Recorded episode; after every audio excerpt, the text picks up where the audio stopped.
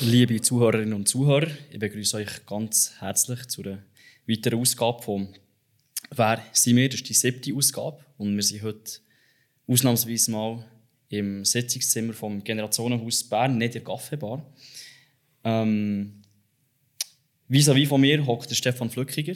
Du hast an der ETH Forst Ingenieur studiert, bist jetzt der Betriebsleiter vom Forstbetrieb ähm, und wirst heute uns ein bisschen über den Forstbetrieb erzählen.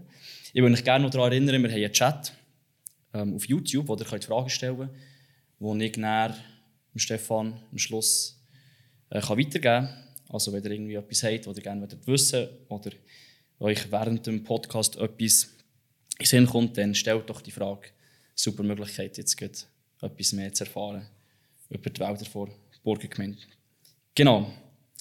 Ja, Stefan, der Forstbetrieb. Was ist der Forstbetrieb? Was macht ihr? Was ist eure Position in der Burgengemeinde Bern? Ja, der Forstbetrieb ist eine eigenständige Abteilung von der Burgengemeinde Bern. Wir gehören im Gebilde von der Burgengemeinde zu den ertragsbringenden Abteilungen, wie das so Domänenverwaltung ist. Ähm, wir sind notabene auch der gleichen Fachkommission unterstellt wie die Domänenverwaltung. Das ist die Feld- und Forstkommission wo unser Führungsorgan ist. Und äh, in diesem Sinne sind wir ein Teil, ein direkter Teil abteilungsmässig von der Burgergemeinde. Wir haben eine eigenständige ähm, Rechnung, die wir führen. Wir sind organisiert. Die Burgergemeinde hat ihren Forstbetrieb in zwei Teile organisiert. Sie hat einen Teil Wald, Dort tut die Burgergemeinde ihren Wald als Waldeigentümerin managen und sie hat eine Rechnung Forstunternehmen. Dort ist schon als Personal angestellt. Und das Forstunternehmen erbringt die Leistungen, die für den bürgerlichen Wald notwendig sind und erbringt aber auch Leistungen für Drittwälder. Okay, von, von welchen Wald sprechen also reden wir jetzt da? Wir reden in Summe von den bürgereigenen Wäldern, das sind 3670 Hektare. Wenn wir die uns vorstellen, dann fangen die in Sahne hinter dem Flugplatz an bis zur St. Petersinsel. Das ist so die Ausdehnung. Es hat ein paar Wälder in Freiburg. Es hat Wälder gegen Zemmital zu. Aber das Gros, etwa 80 Prozent der Wälder, die liegen in einem Radius von 20 Kilometern um das Bundeshaus herum. Das sind hochurbane Wälder, in jedem Waldgebiet eine Million Waldbesuchende pro Jahr, Waldbesuche pro Jahr, die stattfinden. Die Prominenten sind das Tellhölzli, das Steinhölzli, das Eckhölzli, die man so kennt als wirklich Stadtwälder. Aber die grossen Waldkomplexe sind beispielsweise der Forst bei Riedbach, äh, Neueneck, Spielwald, Gemeinde Frauenkappelen, Königsbergwald zu grossen Teilen, Gemeinde Bern und Könitz. Dann haben wir ähm, den Bremgartenwald selbstverständlich, Reichenbachwald, Dorme-Bodenwald. Und dann, was man häufig ein bisschen vergisst, haben wir das Grauholz und den Sädelbach hinter Bollingen, wo noch erhebliche Waldteile sind, die zur Burgergemeinde gehören. Eine beträchtliche Menge Wald, wie, wie deutet das bewirtschaftet? Wie viele Angestellte habt ihr, die schon arbeiten?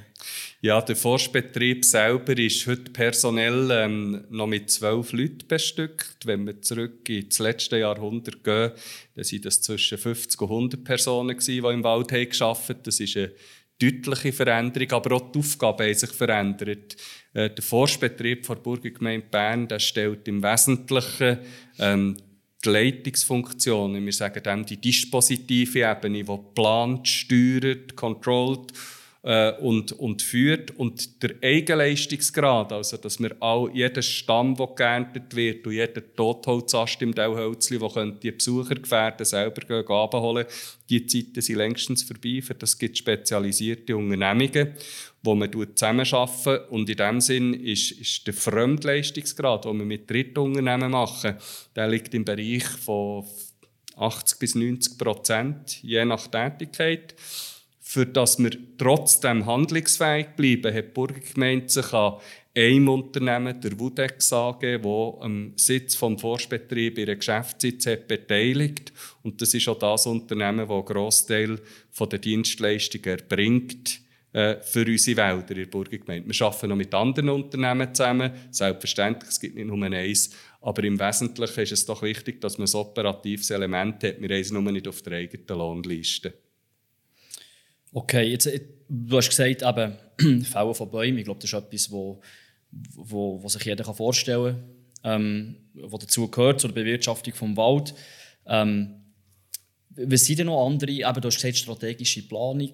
Ähm, was muss man denn planen? Was muss man in einem Wald, äh, wie sieht so eine Planung aus? Ja, wir müssen uns bewusst sein, dass die Wälder, die wir hier um Bern herum haben, die werden seit Jahrhunderten vom Mensch geprägt. Also wenn wir in einen Wald zu Bern reinkommen und das Gefühl haben, das ist jetzt unglaublich natürlich, dann ist das ein von Menschenhand geprägter Wald. Also der ist bewirtschaftet seit eh und je und der sieht genauso aus, weil er bewirtschaftet ist worden.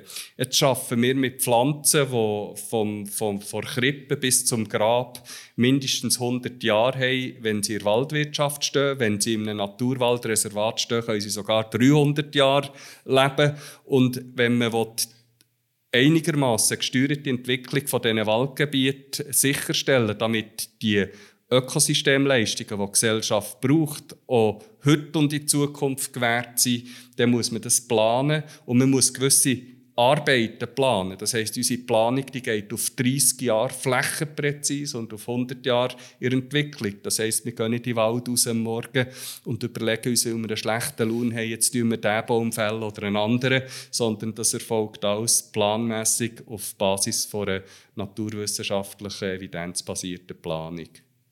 Ja, ich glaube, das ist etwas, was oft kritisiert wird, das, das Baumfällen. Ich glaube, da bekommt ihr auch viel, äh, viel Zuschrift.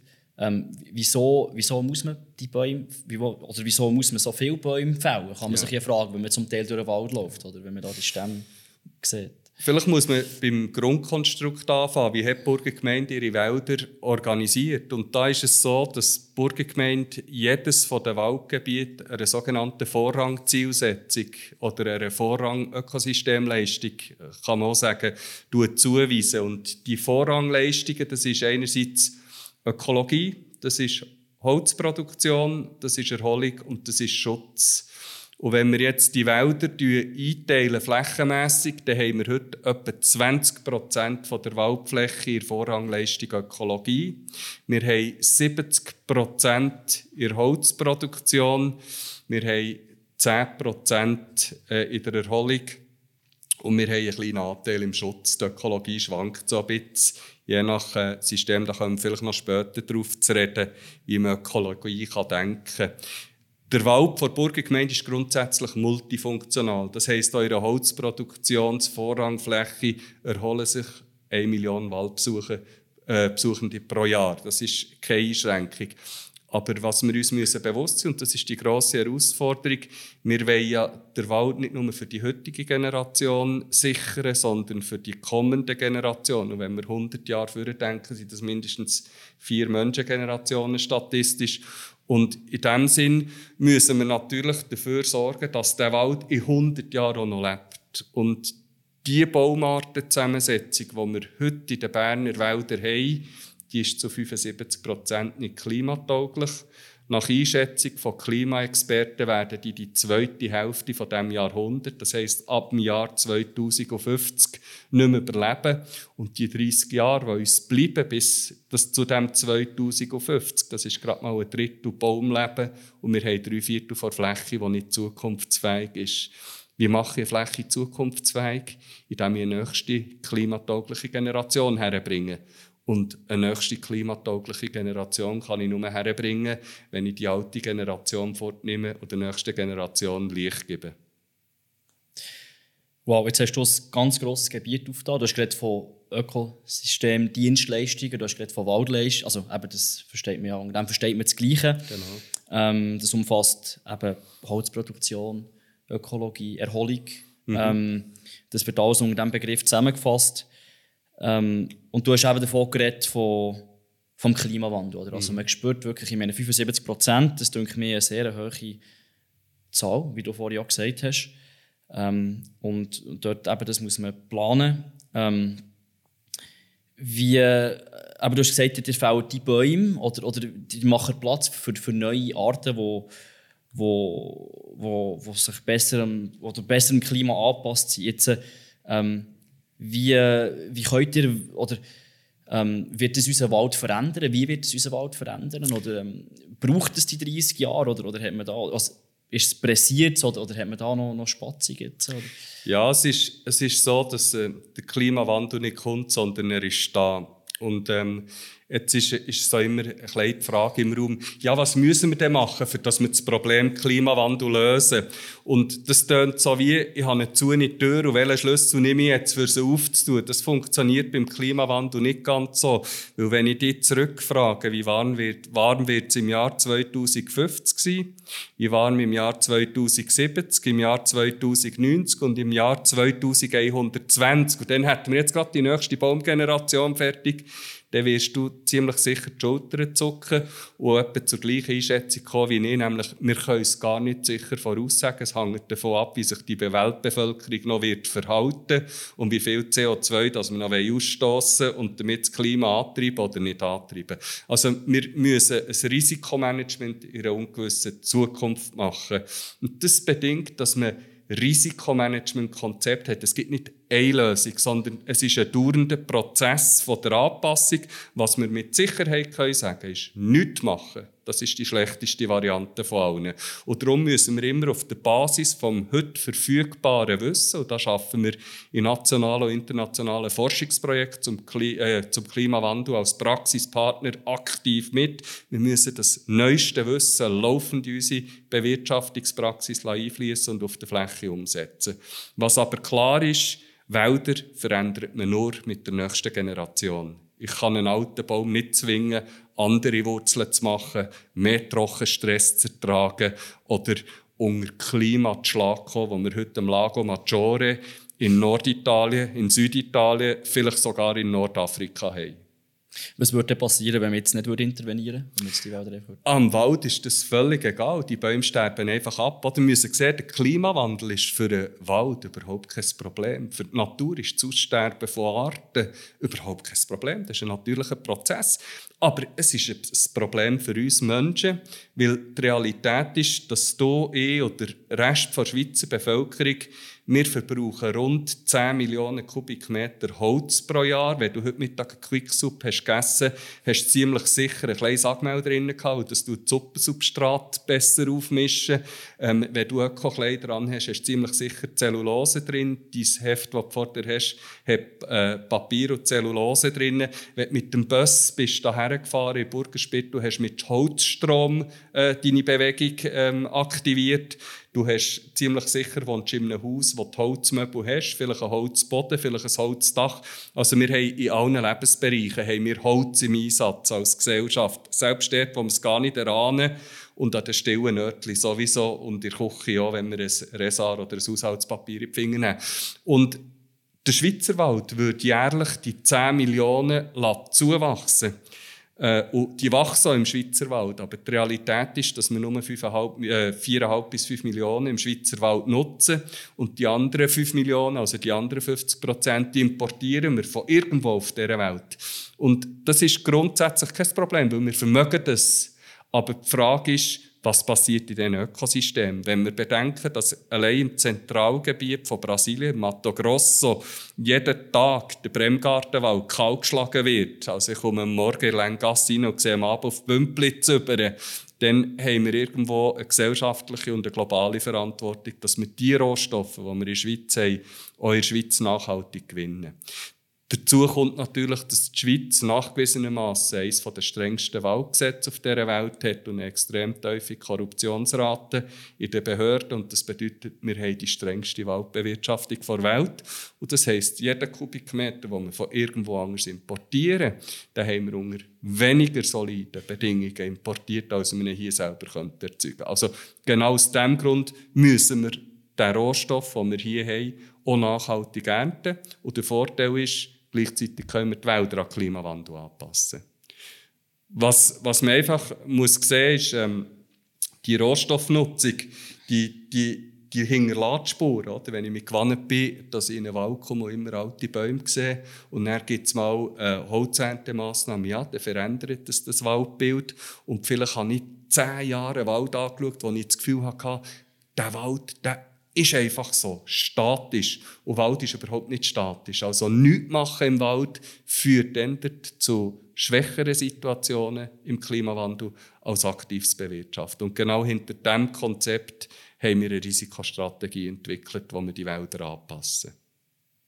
Gut, jetzt hast du von ganz vielen Faktoren geredet. Ähm, einer von denen war, dass du gesagt hast, eben, wir müssen schauen, dass wir unsere dass wir die Ökosysteme, Dienstleistungen vom Wald müssen aufrechterhalten Und das geht nur damit, dass wir eben aktiv eingreifen in den Wald und äh, den zukunfts zukunftsfähig machen. Ähm, jetzt, wenn, wenn du in ein Ökosystem eingreifst, dann tust du ja die Beziehungen und die Interaktionen dort verändern. Du bringst neue Arten rein, nimmst vielleicht alte raus. Und das wird dann einen Einfluss haben auf, auf, auf äh, Tiere, die dort leben, Mikroorganismen. Ähm, wie, wie, wie ihr das beurteilen? Weil der, die genetische Diversität, der Verlust von genetischer Diversität ist eines der grossen Probleme, eine der grossen Herausforderungen, die wir mhm. heutzutage haben. Wie habt ihr dort das Konzept oder wie geht ihr mit dem um, ähm, dass ihr könnt sicherstellen könnt, dass, dass äh, die Biodiversität erhalten bleibt? Unser ähm, Klimaanpassungskonzept stützt auf vier Grundpfeiler ab und hat zwei Fundamentplatten darunter. Und, und die tun integral alle die Fragen, die du jetzt hast aufgeworfen hast, an und für sich beantworten. Wenn wir den Grundpfeiler 1 anschauen, dann geht es mal primär darum, dass wir die Bodenfruchtbarkeit im Wald müssen erhalten müssen. Bodenfruchtbarkeit, wenn wir die nicht erhalten können, dann müssen wir auch über nichts anderes reden, weil dann wächst nichts mehr. Jetzt, was tut Bodenfruchtbarkeit im Wald gefährden? Es gibt zwei Faktoren, die die Bodenfruchtbarkeit einschränken können. Das ist einerseits haben wir einen laufenden Stickstoffeintrag aus der Luft. Stickstoff tönt jetzt für die meisten, die, die irgendwo Blumentopf pflegen oder ein Gärtchen pflegen, gut, das ist doch Dünger. Aber die Tatsache ist, dass der Stickstoff aus der Luft kommt, nicht Dünger ist, sondern Säure. Und das heisst, wir haben eine Bodenversorgung aus den gesellschaftlichen Emissionen, die seit Jahrzehnten im Stadtgebiet stattfindet. Bodenversorgung bedeutet Nährstoffauswaschung. Da müssen wir gegen Steuer gehen, also müssen die Bodenversorgung aufhalten.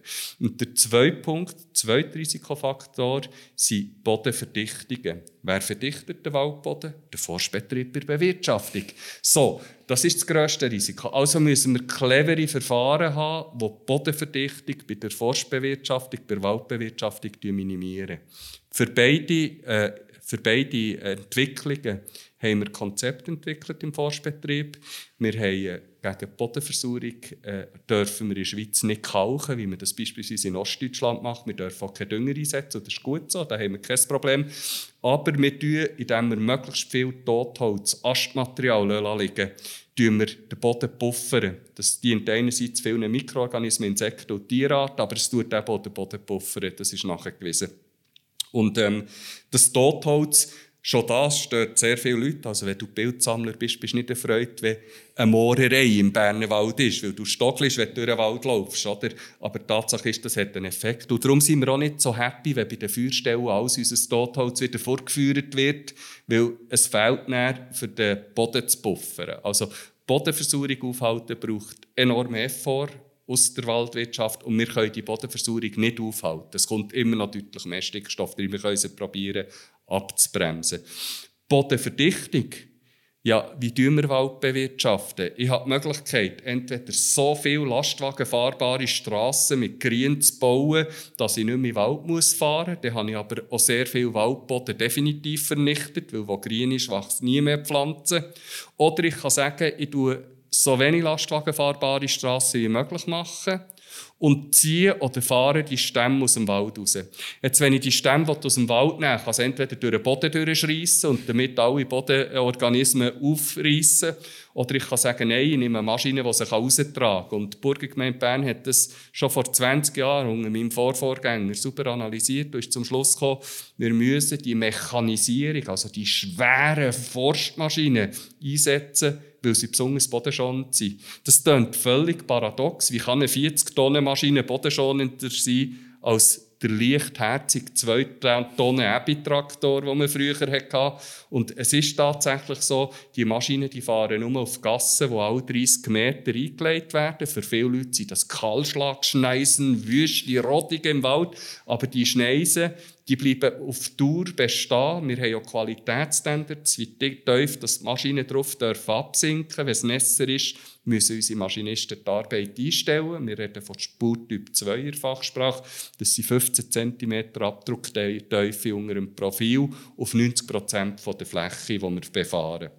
Wenn wir alle 30 Meter eine Rückengasse einlegen, dann tun wir noch 10 bis 15 Prozent vom Waldboden befahren. Früher ist man auf der ganzen Fläche gefahren mit den kleinen Maschinen. Und der Effekt der ist viel schädlicher, als wenn wir Befahrung mit grossen Maschinen alle 30 Meter machen. Die grossen Maschinen sind häufig auf Raupen, das heisst, das Gewicht verteilt sich. Wenn ich nämlich das Gewicht vom herzigen kleinen Ebitraktor nehme, der nur 2 Tonnen war, dann hat er auf deinem Fingernagel etwa das Gewicht von einer 6 Liter, äh, 6, 6 ähm, Liter Harasse Bier drückt. Wenn ich das Gewicht vom 40 Tonnen Raupen voll nehme auf deinem Fingernagel, dann drückt er noch 2 Liter PET-Flaschen. Also deutlich weniger gewichtspezifisch und er kann den Baumstamm auf 15 Meter aussen greifen, fällen, und Tasten absagen und den Stamm für an die Rückengasse legen. Früher hat man die Stämme durch den Boden durchgeschlissen. Also bodenschonend mit grossen Forstmaschinen ist möglich und wir müssen es für die Bodenfruchtbarkeitserhalt auch so machen. Es kommt immer wieder die Frage auf, ja, könnte man das nicht mit Ross machen? Ross, das ist doch so das Exempel von einer nachhaltigen Forstwirtschaft. Wenn ich mir vorstelle, dass wir Bäume haben mit 1,20 Meter Durchmesser, wo der kurze Stamm allein anderthalb Tonnen wiegt, dann weiss ich nicht, wie viel Ross glücklich werden bei diesem Verfahren. Das ist mal eine.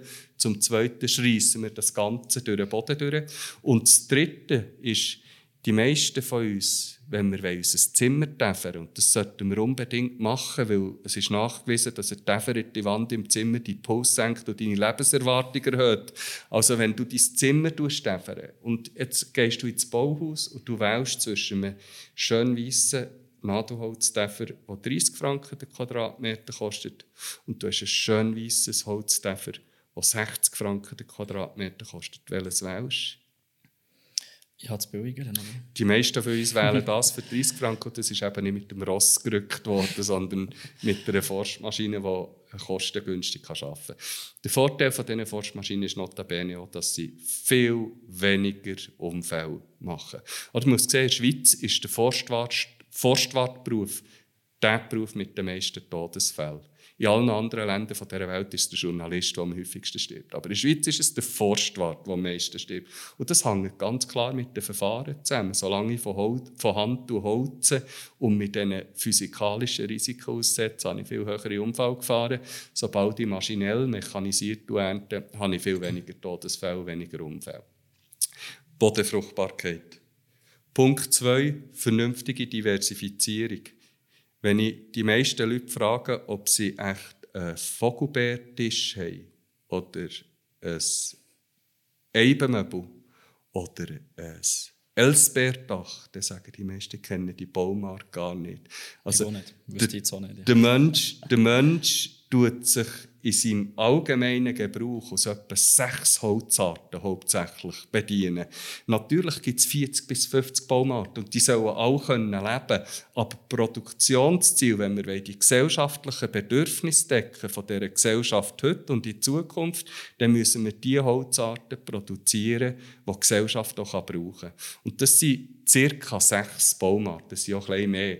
Wir nehmen die anderen Baumarten alle mit, aber wir tun sie nicht aktiv fördern, sondern wir schauen einfach, dass die Samenbestände bestehen bleiben. Also vernünftige Diversifizierung ist der zweite Punkt bei der Anpassung der Welt an Klimawandel.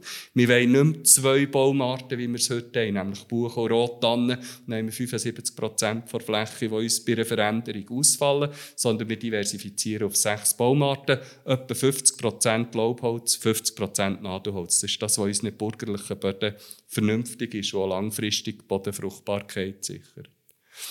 Die dritte Säule, die wir müssen verfolgen ist, dass wir müssen probieren, die Risikozeiträume, wo die Bäume im Risiko stehen, zu vermindern. Also, das ist ein bisschen wie, wie, wie wenn ich ähm, ein kleines Vermögen erben. Jetzt, jetzt habe ich da vielleicht 100'000 Franken geerbt und jetzt muss ich die an der Börse Natur anlegen, indem ich eine Baumart wähle. Und wenn ich Baumarten habe, die ein höheres Risiko haben, dass sie im Klimawandel ausfallen, dann probiere ich die Risikozeiträume zu verkürzen. Wenn ich Baumarten habe, die breites Ökospektrum haben und viel trockeneres Klima verleiden, dann kann ich Zeiträume ein länger behalten. Aber grundsätzlich probieren wir die Produktionszeiträume zu verkürzen. Und wie macht man das? Ja, ich kann doch nicht einfach einen Baum weniger lang leben. Mal, das kann ich, weil normalerweise lassen wir ja Bäume bis zu einem bestimmten Durchmesser wachsen. Der Durchmesser sollte so sein, dass wenn ich den Stamm ernte und nicht die Sage bringen, dass der Sager das 30-fränkige Täfer kann sagen und nicht 60-fränkige, weil wir auf dem Bauenberg muss von Hand noch eine Bandsage vornehmen, sondern wir probieren ein Sortiment zu produzieren, das industriell verarbeitbar ist. Das heisst, wir ernten Nadelhölzer bei ca. 55 cm Durchmesser ernten. Jetzt kann ich die 55 cm in 120 Jahren Land stehen oder ich kann sie in 60 Jahren Land stehen. Und wie machen wir das? Das ist Säule 4, indem wir die maximale Vitalität der Bäume probieren zu erhalten. Und die maximale Vitalität von einem Baum, die definiert sich nicht in der Stammdicke, sondern immer oben in der Krone. Je länger die grüne Krone ist, umso mehr Photosynthese kann der Baum machen. Und du siehst schön, wenn du mal durch den Wald gehst, laufen, du schaust so einen abgesagten Stock an, dann siehst du die Jahrringe im Stock. Und der Jahrring der kann einen Zentimeter breit sein pro Jahr mal zwei, weil er ist ja rund und hat auf beiden Seiten Zentimeter zugelegt. Oder er kann nur zwei Millimeter breit sein, nämlich dann, wenn die grüne Krone extrem klein ist worden. Und dann habe ich den Baum durch den Schatten aufgewählt. Er ist garantiert nicht vital, weil die grüne Krone oben, die zeigt etwa, wie es im Boden in den Würzen aussieht. Und das heisst, wenn ich Wald einfach lasse, wachsen, wie man es vielen Orten sieht, kleine, kurze, grüne Krone, dann sieht es eben im Boden nicht besser aus. Und wenn wir das Gefühl haben, diesen Wäldern oder diesen Bäumen gehen es dem Klimawandel, wenn wir hier im Jahr 2050 das Klima vom Lago Maggiore haben, äh, gehen es nicht gut, dann täuschen wir uns auch. Und all diese Faktoren, die vier Säulen, die führen dazu, dass wir von jung an in den Wäldern konsequent eingreifen, für eine grüne, grüne Krone zu erhalten, für die Wurzelwerke zu erhalten, für die Bodenverdichtung nicht zu maximieren und Bodenverletzungen zu minimieren, für die Bodenversauerung aufzuhalten und für die Produktionszeiträume zu verkürzen. Also vier Säulen. Jetzt habe ich gesagt, wir haben zwei Fundamentplatten. Wenn ich, wenn ich die Wachstumszeiträume von Baumarten verkürze, eine Fichte kann in einem Naturwald 200, 300-jährig werden, Buchen sowieso und eine Eiche auch. Und jetzt komme ich und sage, nach 60 Jahren tue ich die Ernte. Dann greife ich genauso ins Ökosystem ein, indem ich für gewisse Arten, die auf die Zerfallsphase von diesen Bäumen angewiesen sind, nämlich absterbende Bäume, ähm, Totholz am Boden, tue ich diesen Arten ihren Lebensraum entziehen. Jetzt könnte ich sagen, interessiert mich nicht, ich verdiene ja nur Geld am Holz, ist mir wurscht, wäre ein bisschen arrogant, weil wir können nicht mit Sicherheit voraussagen, ob wir einfach auf Arten können verzichten können. Und da kommt die Fundamentplatte 1 ins Spiel und da kommt unsere Vorrangfunktion Ökologie ins Spiel, die ich vorhin gesagt habe. Wir haben 10% der Waldfläche haben wir ganz aus der Bewirtschaftung genommen. Das heisst, da greifen wir nicht mehr ähm, Das sind grössere Flächen, irgendwo zwischen 10 und 20 Hektare. In der Städte, Berner Oberland, haben wir sogar 80 Hektare, die wir nicht mehr bewirtschaften am Stück. Das sind mal die grossen Flären, wo man sagt, dort tun wir nicht mehr bewirtschaften, dort laufen die natürlichen Prozesse durch. Jetzt können Kritiker kommen und sagen, ja, aber dort tut ihr jetzt kein Holz produzieren. Ja, das ist richtig, es gibt nicht entweder oder, sondern es ist immer so ein, ein Abwägungsprozess. Man kann nicht nur ein Ziel verfolgen, wenn man Wald bewirtschaftet. Und jetzt liegen aber die Flächen zum Teil 10, 20, 30 Kilometer auseinander. Mhm. Und da müssen wir irgendwie ein Auffangnetz, eine ökologische Infrastruktur reinlegen. Wir haben uns bisschen äh, schlau gemacht, wie man das an anderen Orten auf dieser Welt auch macht. Und sind bei einem Modell gelandet, das in den USA und in Kanada erprobt ist. Das ist das Retention Forest Management System, wo man über die ganze Waldfläche verteilt so Trittsteine lässt, von Baumgruppen, wo man der natürlichen Entwicklung überlässt. Wir sagen dem einfach Altholzinsel. Das sind bei uns Bäume, die so einen blauen Tupf dran haben. Also wenn ihr in den Wald geht und seht Bäume mit einem blauen Tupf, dann wisst ihr, das ist eine Altholzinsel. Die Bäume lässt man stehen, bis sie natürlicherweise zusammenbrechen. Und wir haben alle 30 Hektare haben wir so Altholzinseln ausgeschieden. Und in Summe führt das ca. zu 15 bis 20 Prozent der Waldfläche, die wir in natürlicher Sukzession lassen, für Arterhalt. Und mit dem können wir auch die genetische Vielfalt ähm, sicherstellen. Bis heute haben wir die Evidenz noch nicht, ob die Vernetzung lenkt. Das ist wie bei sehr vielen Biodiversitätsstudien. Die stützen auf eine sehr schmale Datenbasis ab, auf Einzelbeprobungen. Und das ist auch der Grund, warum wir im Moment gerade dran sind, ein Monitoring-Konzept mit Waldökologen zu machen, wo wir messen wollen, ob das, was wir hier machen, tatsächlich die erwünschte Wirkung hat. Können die Arten genetisch sich noch so erhalten, dass sie überlebensfähig bleiben? Können wir alle Waldarten im Ökospektrum innehalten? Aber es ist ganz wichtig, dass wir eine ökologische Infrastruktur über den Wald auslegen, wo eben der Arterhalt von Arten, die auf Zustände angewiesen sind, die wir nicht mehr gewährleisten im bewirtschafteten Wald, dass wir das sichern können. Ich sage dem immer, das ist eine integrale Waldbewirtschaftung, weil häufig, wenn wir, wenn wir so mit Leuten reden, die aus ökologisch motiviertem Antrieb kommen, dann wollen sie wie eine Käseglocke über den Wald einstülpen. Hier kein Mensch mehr, weil Mensch ist böse für Wald. Und hier lieber auch kein Mensch mehr. Und das funktioniert nicht. Wir sind 8 Millionen Menschen, wir sind mal 4,5 gewesen, wir gehen gegen 10, 12 zu. Also wenn wir nicht mehr Stahl, mehr Beton, mehr Aluminium, mehr Glas, mehr Kunststoff brauchen, dann müssen wir irgendeinen Weg finden, für dass wir die ökologischen Anliegen und die, die Rohstoffanliegen in Übereinstimmung bringen. Und darum ist für mich nicht Mensch gegen Wald, sondern das muss integral funktionieren. Und das schaffen wir mit dieser Fundamentplatte ökologische Infrastruktur und, und ähm, Prozessschutz. Und die zweite Ebene ist das, was wir hier machen, wenn du durch den Schweizer Wald laufst, dann wirst du das nur ganz wenigen Orten sehen, dass das gleich gemacht wird. Das heisst, der Besucher, der neu anders geht, spazieren und in den Burgerwald kommt, der hat das Gefühl, die Burger, die spinnen. Die machen ja nicht das Gleiche wie alle anderen. Und ja, natürlich machen wir nicht das Gleiche wie alle anderen, weil wir sind in nationalen und internationalen Forschungsprojekten. Wir sind vorne in der Praxisumsetzung mit dabei und wir machen Sachen, die vielleicht andere auch mal werden machen. Aber die Waldbilder in der Burgergemeinde sind ein bisschen anders als an anderen Orten. Es ist auch nicht überall der gleiche Handlungsbedarf, muss man sagen. Also das Konzept, vier Säulen, zwei Fundamentplatten. Was ist jetzt die zweite Fundamentplatte? Kommunikation. Erklären, was wir machen. Und darum merci für die Einladung heute Abend. Sehr gerne. Ich habe ganz viele Anknüpfungspunkte jetzt. Ja, du hast äh, super viel gesagt. Ähm, ich wollte auf ein paar Sachen noch schnell Bezug nehmen. Vielleicht zuerst auf das, was du vorhin gesagt hast, die internationale Zusammenarbeit. Ja. Forschung, ähm, eben Anpassung, Biodiversitätsförderung. Ja. Wie sieht die genau aus? Mit welchen Institutionen arbeiten ihr da zusammen? Ja. Die Burgergemeinde hat ähm, im Jahr 2013 hat sie, ähm, nach einem Waldbewirtschaftungssystem geführt, wo nicht mehr wie früher die kleinen Königreiche, die man Forstwirtschaft Revier nennt, betreiben, sondern eine funktionale Prozessorganisation hat. Das heißt, wir haben sehr früh angefangen, den Förster, der Waldbau macht, spezialisieren, den Förster, der Holzernte macht, spezialisieren, den Förster, der Holzverkauf macht, spezialisieren. Und wir haben eine Spezialisierung in unserem Forstbetrieb in den verschiedenen Chargen. Als wir da umgeschaut haben, hat man ein Unternehmen in Deutschland gefunden, das ist die Waldplus GmbH, wo man hat das Konzept übernommen und importiert hat. In der Zwischenzeit ist es so, dass die Burgergemeinde mit der Waldplus eine Zusammenarbeitsvereinbarung hat und mir zwei Tage in der Woche die Waldplus als Geschäftsführer ausmietet. Die Waldplus schafft mit der äh, Baden-Württembergischen Forschungsanstalt für Forstwesen zusammen und hat ihre Waldbaukonzept und damit auch unsere Waldbaukonzept auf eine wissenschaftliche Grundlage gestellt. Das Schöne an der Waldplus ist, ähm, wir bewirtschaften in Deutschland 11.500 bis 12.000 Hektare Wald, also dreimal mehr als die Burgergemeinde Bern selber bewirtschaften. Und die Wälder die liegen von Görlitz an der polnischen Grenze bis zum Bodensee. Das heisst, wir haben heute schon in der Burgergemeinde die Möglichkeit, den Klimagradient zu sehen, weil Görlitz hat etwa 450 mm Niederschlag, am Bodensee haben wir 1100 und wir haben hier etwa 1000. Also wir sehen bereits, was funktioniert und was nicht funktioniert im Klimawandel.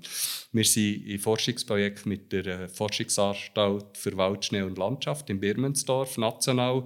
Wir sind über die Fachhochschule im internationalen Horizon-Projekt Care for Sea, was um CO2 geht, CO2-Fußabdruck in der Waldbewirtschaftung.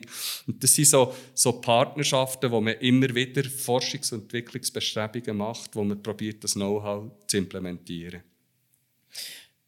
Jetzt hast du ja gesagt ähm, am Anfang, ähm, dass äh, 70 Prozent ungefähr von, von Waldfläche von Burgengemeinde ist der Produktion zugewidmet. Jetzt hast du erzählt, wie viel das ihr macht, eben in Bezug auf Nachhaltigkeit. Mhm.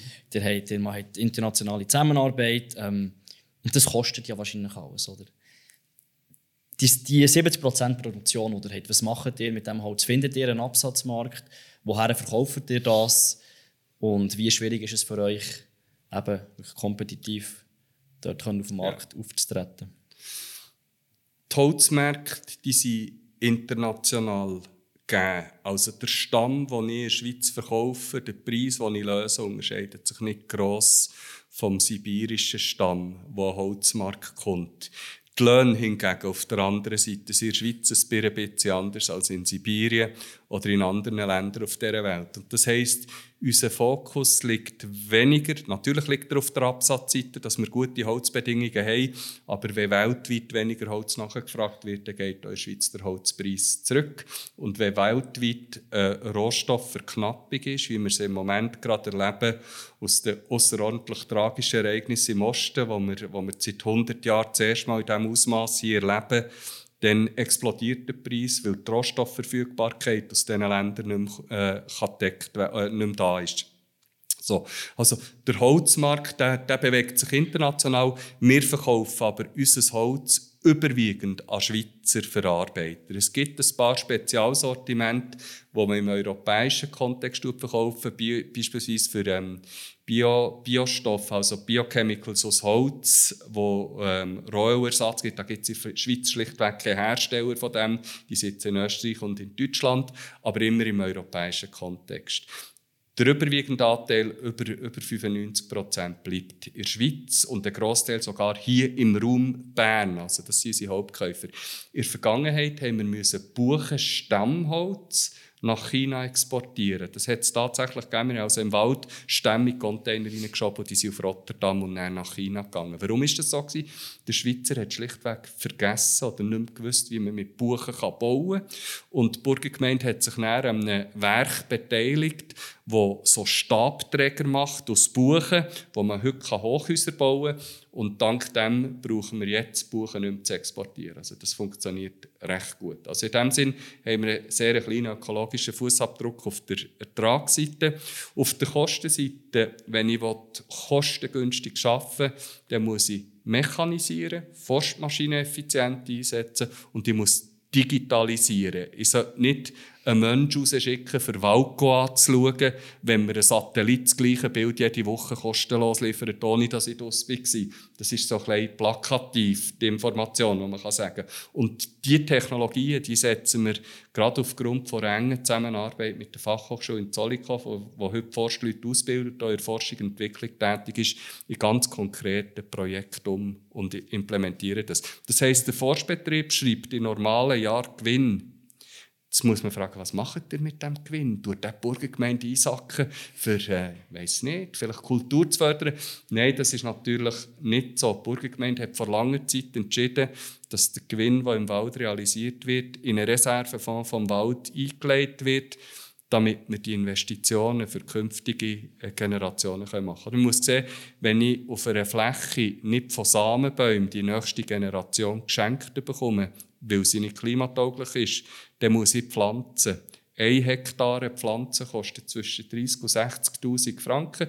Jetzt kann man das schnell in die Tasche rechnen, mal 4.000 eintippen, dann wissen wir etwa den Investitionsbedarf, wenn man Wälder muss umwandeln muss. Also es sind enorme Summen, die es braucht, wenn man die Wälder fortlaufend entwickeln will. Darum äh, ist es ein guter Entscheid in der Burgergemeinde aus meiner Sicht, dass man die Gewinne wieder in Wälder investiert und damit zugunsten der Gesellschaft, vor allem auch von den nächsten Generationen. Spürt man eigentlich im, im, ähm, in der Nachfrage das Bewusstsein über Nachhaltigkeit, also das Bedürfnis der Schweizerinnen und Schweizer, dass man lokale Produkte wieder mehr nachfragt? Oder also spürt ihr dort eine, ja. eine Anpassung in der Nachfrage schon? Es ist nicht ganz so ausge... Wir müssen immer sehen, das, was durch den Magen geht, ist uns noch ein bisschen näher. Also die nachhaltige Banane und der, der ähm, nachhaltige Fisch, Fisch, sofern es den gibt, und der Äpfel aus der Region und das Fleisch aus der Region, ähm, das ist im Schweizer noch ein bisschen näher. Aber wir spüren in den letzten Jahren einen starken Trend zu Schweizer Holz. Selbst institutionelle Bauherren, also grosse Baufirmen, Pensionskassen, die heute zunehmend in den Ausschreibungen sagen, wir wollen Holz aus Schweizer Produktion. Das ist einerseits erfreulich, auf der anderen Seite ist es ein Kostenfaktor, weil wir, wir können, wie gesagt, wir decken nur die Hälfte vom Bedarf aus der Schweizer Waldbewirtschaftung. Also es ist so ein Wabanspiel. Wir werden nicht darum herumkommen, europäisch zu denken, wenn wir über Rohstoffverfügbarkeit im Holz denken. Mhm. Jetzt habe ich, ich war letztens im Casino und ich habe gesehen, Holztische mit so, einer, mit so einem Segel R20. Ja, das ist natürlich unser ganz spezielles Burgerlog, oder? und ähm, äh, R20, das ist natürlich das Premium-Produkt. Also, wenn du wirklich Berner sein dann nimmst du nicht Schweizer Holz, sondern Radius 20 Holz, weil das Holz ist 20 Kilometer um das Bundeshaus gewachsen, geerntet worden, verarbeitet, ein bisschen in einem grösseren Radius. Aber ähm, das ist natürlich das absolute Premium-Produkt, das wir mit der Burgergemeinde entwickelt haben. Wir müssen ehrlich sein, das ist eine ganz kleine Nische. Äh, das R20. Das brauchen Schreinereien hier im Raum Bern, das brauchen gewisse Holzbauer. Und dann haben wir natürlich seit letztem Jahr auch R20 Brennholz. Also jeder, der eine Schmine offen hat, der braucht gar nicht mehr darüber nachzudenken, ob er irgendeinen grossen Grossverteiler muss gehen für sein Holz, sondern der kann einfach beim Forstbetrieb R20 Brennholz kaufen. Und dann hat er wirklich Brennholz mit dem kleinsten ökologischen Fußabdruck. Also, ihr habt es gehört. ähm, unsere Zeit langsam ein bisschen davon. Ich würde noch ganz schnell ähm, darüber reden.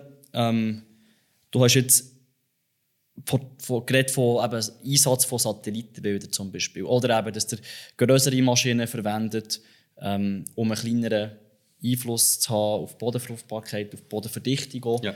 Ähm, das, das ist ja alles Instrument von Technik. Wie wie, oder wie, wie siehst du für ein Potenzial dort? Wie arbeitet ihr? Gibt es vielleicht noch andere Beispiele, wo der Forstbetrieb, wie, wie ihr mit Technik zusammenarbeitet? Ähm, wie wisst ihr zum Beispiel, wo dass ihr müsst durchfahren im Wald? Oder? Ja. Ich meine, das ist ja, ja, das, das ist ja nicht immer eindeutig, oder? Da, da geht mhm. Lob ab etc. Ähm, wie wichtig, was ist der Stellenwert von Technik in der Forstbewirtschaftung? Der Stellenwert von Technik, also Mechanisierung, Ersatz von Menschenarbeit mhm. durch Maschinen, dort haben wir schon vor zehn Jahren eigentlich den Stand der Technik erreicht. Da gibt es nicht mehr enorme Entwicklung. Also die Vorstellung, dass wir jetzt ein Schrittgerät haben, das durch den Wald läuft, ohne Fahrer drauf, wo wie ein Roboter durch den Wald geht, das kann ich mir im Moment noch nicht vorstellen. Wir haben zu viele Hindernisse, zu viele Waldbesucher, Jogger, Pilzler und, und eine Maschine muss mit einer unglaublichen Sensorik ausgestattet sein, um das zu bewältigen. Also Robotik ist ein Thema, aber nicht bis zur Vollautomatisierung. Aber in der Digitalisierung sind wir natürlich erst am Anfang. Also Industrie 4.0 in der Waldwirtschaft, da stehen wir am Anfang von der Entwicklung. Wir nehmen heute jede Rückengasse mit hochpräzisem GPS auf. Wir haben terrestrisches LIDAR. LIDAR sind so Laserscanning-Daten, wie du im Auto hast, die dich warnen, wenn du nach auffährst oder wo die Distanz zum Vorderen halten. Und damit jeder Tausende von Bildpunkten aufnehmen. Und mit diesen Daten arbeiten wir heute schon und können so auswerten im Forstbetrieb. Und die haben einen riesen Stellenwert. Wir müssen sehen, Früher hatte der Forstbetrieb drei Oberförster, sechs Revierförster. Und heute sind wir noch zu viert. Also es ist, es ist irgendwo durch Digitalisierung auch ermöglichen, dass ich Sachen, die ich früher durch reines Beobachten mit den Augen machen musste, kann ich heute effizient und viel genauer durch, durch Digitalisierungstechnik machen Wir setzen konsequent Satellitendaten ein, wir setzen Drohnenbilder ein, wir setzen ähm, LIDAR-Daten, also Laserscanning-Daten ein, wir setzen künstliche Intelligenz in der Waldplanung, also wenn müssen wir auf welcher Fläche kommen, wenn wir welches Ziel erreichen wollen. Ähm, wir setzen ähm, Panoramabilder, fotooptische Erkennungsverfahren ein, wo man äh, 3D-Bilder vom Wald machen kann und dann kann man sie teilautomatisiert im Moment oder manuell auswerten. Also die Entwicklung die steht am Anfang und die wird noch weitergehen. mit jeder jungen Generation, die, in der Ausbildung einen Schritt vorwärts machen oder? Und da sind wir natürlich sehr gespannt. Also die grosse Entwicklung wird aus meiner Sicht noch in der Digitalisierung stattfinden und in der Automatisierung. Ich wollte fragen, jetzt, seit du abgeschlossen hast, dein Studium, ist wahrscheinlich einiges gegangen. Ja, das ist kein, also wenn man, wenn man natürlich ein Studium abschließt und das Gefühl hat, jetzt kann ich bis 65 äh, mit dem Wissen durch die Welt gehen, dann ist das äh, aus meiner Sicht nicht machbar. Also das, was ich irgendwo 1998 bis Studiumabschluss habe mitgenommen habe, das ist heute bis auf Grundsätze überholt. Und in dem Sinn, ja, man muss sich ständig weiterbilden, man muss an Schule bleiben und man muss Freude haben an Entwicklung und nicht Angst. Gut, ähm, ich stelle dir jetzt noch meine letzte Frage und dann kommen wir auf die Fragen aus dem Chat äh, zu sprechen. Und zwar hätte ich gerne noch von dir wissen, wir haben schon ein bisschen darüber geredet, ähm, Nachhaltigkeit etc. Was sind die grössten Herausforderungen oder die grösste Herausforderung in den nächsten 20 bis 30 Jahren? Die grösste Herausforderung ist der Klimawandel. Die Klimaveränderung, die die Ökosysteme vor neu, völlig neue Voraussetzungen stellt. Für das Ökosystem kein Problem, weil es ihm egal ist. Das Ökosystem hat keine Emotionen. Für die Menschen, die wir hier mit äh, Leistungen versorgen, ist ein Riesenproblem. Wir müssen sicherstellen, dass wir die Leistungen erbringen können. Ähm, die zweite grosse Herausforderung ist, dass der Mensch tendenziell Bewahrer ist und das heisst, das Verständnis der Gesellschaft können zu erzeugen und mitzunehmen, dass das, was man hier jetzt machen muss, zwar einem nicht immer gefällt, aber nötig ist, wenn wir unseren Kindern und Enkeln die gleichen Chancen und Möglichkeiten geben, wie wir heute haben. Die kommunikative Herausforderung, das ist eine ganz grosse Hürde, weil sie immer wieder konterkariert wird, auch von gewissen Interessenkreisen, die sich auf ihr kleines Silo beschränken, statt gesamtgesellschaftliche Verantwortungen im Fokus zu haben. Und das merken wir hier im Stadtgebiet. Das ist die ganz spannende Aufgabe eines Stadtforstbetriebs. Man steht in ständigem Kontakt mit der lokalen Bevölkerung. Also wir bekommen sehr viel Kommunikationsangebote. Mhm. Interessant. Ähm, ich glaube, das ist sowieso ein Schlüssel allgemein Klimawandel etc. Ja. Die ganze Kommunikation. Ähm, oder Lösungen sind immer gut, aber kommunizieren muss man sie schlussendlich auch. Gut, jetzt haben wir schon drei Fragen hier aus dem Chat, die wir natürlich noch gerne beantworten wollen. Und die erste ist, was ist das Schönste, was dir im letzten Jahr im Burgerwald passiert oder begegnet ist? Hm. Eigentlich jeder Aufenthalt im Wald ist für mich ein Erlebnis. Oder? Als Betriebsleiter ist man nicht mehr so viel im Wald draussen, sondern man ist häufig auf einer, auf einer, auf einer Führungsebene im Büro. Und im Wald draussen, was mir einzigartig dunkt, das ist Du kannst in jeder Tageszeit in den Wald kommen und der Wald präsentiert sich immer anders. Wald, Wald ist schlichtweg eine Wohlfühloase. Also ich kann mich auf einer Fläche, wo wir Holzernte betrieben haben, kann ich mich blendend erholen, weil auf einmal hat es viel mehr Vögel, viel mehr Schmetterlinge, viel mehr Insekten. Und was mir einfach das Schönste am Wald ist, das ist wie ein Wimmelbuch, wo man nie satt wird mit schauen. Du kannst den Wald immer wieder anschauen, du siehst immer Sachen, die du noch nie hast gesehen Und das dunkelt mir eigentlich schön im Wald. Es ist eine unendliche Geschichte, die du immer kannst schauen kannst. Schön, schön gesagt. Ähm, ich glaube, die zweite Frage schließt gerade ähm, ich an das an. Gibt es etwas Skurriles, was dir im Wald passiert ist in letzter Zeit? Ja, die Skurrilitäten die kommen vor allem aus, aus ähm, gesellschaftlichen Nutzungen heraus. Also wenn wir, wenn wir eine Zuschrift bekommen, ähm, wir sollen mal in Reichenbachwald schauen, da tun eine Gruppe Leute ähm, entblößt vor einem Feuer tanzen und einen Schamanentanz durchführen, dann, dann ähm, sind das so Events, wo man, wo man ein bisschen ähm, schmunzelt, aber es ist Teil von unserer Gesellschaft. Also was, was Spannende oder für mich auch immer wieder zu überraschend ist, es gibt unzählige Nutzungsformen, wie Menschen den Wald nutzen. Und ich habe irgendwann vor fünf Jahren habe ich gemerkt, jetzt habe ich es dort gesehen. Ich habe es überhaupt nicht gesehen. Es kommt immer wieder etwas dazu, wo zum Schmunzeln, zum Nachdenken, äh, manchmal auch einfach zur, zur Selbst, also es gibt auch Gedankenanstöße, wo man selber sich weiterentwickelt. Oder? Und, und in dem Sinn sind es für mich vor allem, vor allem die die menschlichen Nutzungsformen, die, die mich unglaublich spannend dunkeln. Also der Umgang der Gesellschaft mit dem Wald als Ökosystem, was ihnen für einen Wert beimisst, das ist, das ist, das ist, ähm, ist, ist einfach endlos und spannend.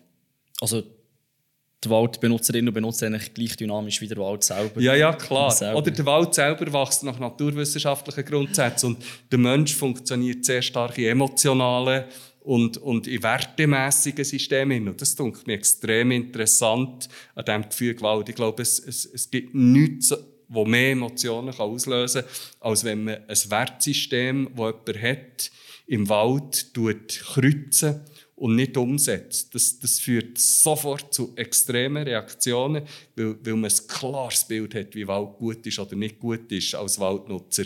Und das mhm. ist spannend, ja. Die letzte Frage ähm, schließt, glaube ich, jetzt auch eigentlich jetzt an das, was du gesagt hast, an.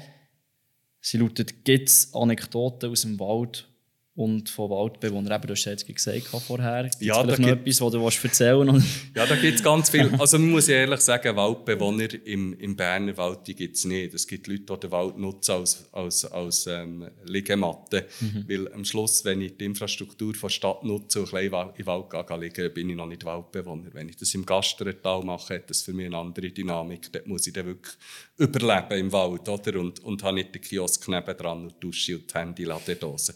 Aber ähm, ja, es sind natürlich zahlreiche Geschichten. Es ist, es ist auch ganz herzig, wie viele Leute. Oder wir haben, wir haben ähm, wenn wir Rückmeldungen bekommen aus der Bevölkerung, wir bekommen vielleicht so 1000 Rückmeldungen im Jahr. Dann sind viele Leute stellen Fragen, verstehen etwas nicht. Und, und dann probieren wir zu begegnen, indem wir so Schilder aufstellen mit QR-Code und dann finden die super, da kann man taggen und dann ist das tagged am nächsten Tag, oder? Und andere finden, oh, merci für die Information und andere finden, das glaube ich nicht, was dir hier sagt. Also die Vielfalt ist, ist enorm breit und von dem her gibt es unendlich viele Stories. Also ich freue mich darauf, wenn ich mal meine Memoiren kann schreiben kann und all die Stories mal ein bisschen zusammentragen. Aber wir haben natürlich, was wir feststellen, ist, die Leute begegnen im Wald mit sehr viel Respekt in aller Regel. Ähm, einer hohen Wertschätzung. Und die meisten Rückmeldungen, wenn man den Menschen erklärt, warum man etwas im Wald so macht, wie man es macht, die verstehen es. Es ist ganz kleinen Anteil in der Bevölkerung, der nicht versteht oder nicht verstehen warum gewisse Sachen notwendig sind. Und interessanterweise hat es gerade eine kürzliche Umfrage vom Bundesamt für Umwelt ausgewiesen, über 80 Prozent der Berner Bevölkerung sind mit der Waldbewirtschaftung zufrieden oder sehr zufrieden. Also, das muss, man, das muss man sich vor Augen führen. Und da ist man häufig so versucht, wenn man Rückmeldungen hat, zu glauben, oh, da sind ja jetzt alle unzufrieden oder das Motto. Nein, ist überhaupt nicht so. Offenbar ist ein Großteil der Bevölkerung dankbar, dass sie den Wald so nutzen kann und dass sich jemand darum kümmert, den in Zukunft zu führen. Absolut. Und etwas, was mir jetzt in den Sinn kommt, persönlich, wenn ich mit Leuten darüber rede, ist auch immer, dass sie überrascht sind, dass die Waldfläche in der Schweiz wächst. Dass ja. es eigentlich unseren Wäldern wirklich gut ja, geht, ja. dass wir das sehr... Ähm, gut ausgearbeitetes Gesetz haben. Ja, wir haben einen riesen Waldschutz. Und, äh, ja. Der Wald ist nicht gefährdet in der Schweiz, auch wenn wir mal ein paar Bäume fällen. genau. Ja, ähm, ich weiß nicht, jetzt haben wir, glaube keine Frage mehr. Gut, ja, zusammenfassend für mich, ich glaube, ich hoffe, ihr habt etwas mitnehmen können. Wenn ihr das nächste Mal durch den Wald lauft, schaut ein bisschen. Vielleicht seht ihr, äh, könnt ihr mal Jahresringe schauen, wie, wie gross die Abstände sind, wie vital die Bäume sind. Ähm, dann müsst ihr auch keine, keine Gedanken mehr machen, wenn ihr ähm, Stämme oder eben Altholz auf dem Boden seht, liegen. Es tut gut, es hilft der Bodenfruchtbarkeit. Ähm, ja, und einfach sich bewusst sein, ähm, was für Funktionen das der Wald alles erfüllt und wie das wir vom Wald können profitieren in ganz vielen Arten und Weisen. Oder sei das eben Holzproduktion oder Erholung. Ähm, sicher auch kulturellen Aspekt von uns. Mhm. Ich glaube, da sind wir, wir sind wirklich ganz eng mit dem Wald verbunden.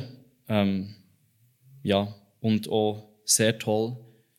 Und ich habe nicht alles gewusst, was du mir heute gesagt hast über die Nachhaltigkeit, was ihr alles macht. In der Burgergemeinde, die internationale Zusammenarbeit, alle die, die, ähm, die Massnahmen und, und ähm, dass ihr wirklich probiert dort ja, an Zeit sein und die Welt zukunftsfähig zu machen. Was ist dein äh, Fazit von diesem Gespräch? Ja, erstens, merci vielmals. Ähm, es ist natürlich extrem wertvoll, wenn man, wenn man die Message oder das auch erklären kann. Genießt einfach den Wald. Genießt ihn. Es ist ein einzigartiges Umfeld. Es ist da für uns. Wir können es dank dem schweizerischen Gesetz kostenlos betreten. Es ist ein Riesengewinn, wenn wir den Wald mit Respekt und Verantwortung nutzen. Viel Spaß. Ja, jetzt sowieso im Moment im Sommer, äh, Frühling, wo jetzt wieder alles blüht, finde ich immer ganz schön. Ja, ähm, das war es. Ich danke dir, Stefan, ganz, ganz herzlich für die Zeit, die du genommen hast. Sehr gerne. Merci dir, André. Spannende Ausführungen. Ähm, die nächste Folge ist am 5. Mai. Dort reden wir über uns. Wer sind wir? Die Jungburger von der Burgergemeinde Bern. Wir haben dort zu Gast äh, Lara Gaschen. Sie ist Präsidentin der Fachkommission Jungburger und Tobias Frehner. Er ist der Präsident vom Jungburger Rat. Ähm, die vergangenen Folgen sowie auch die werdet ihr in ein paar Tagen auf ähm, äh, den gängigen äh, Podcast-Plattformen wie Spotify oder Apple Music hören. Aber es geht immer ein Zeit, bis wir die, die Folgen bearbeitet haben. Ähm, abonniert uns auf YouTube, dass ihr keine Folge mehr verpasst. Folgt uns auf Instagram, dort werden immer alle Folgen angekündigt. Und äh, falls ihr irgendwie Feedback habt, sind wir für das natürlich sehr gerne offen. E-Mail-Adresse für das ist jubu.jububern.ch. Mit dem schließe ich ab, wünsche euch ganz einen schönen Abend und bis zum nächsten Mal.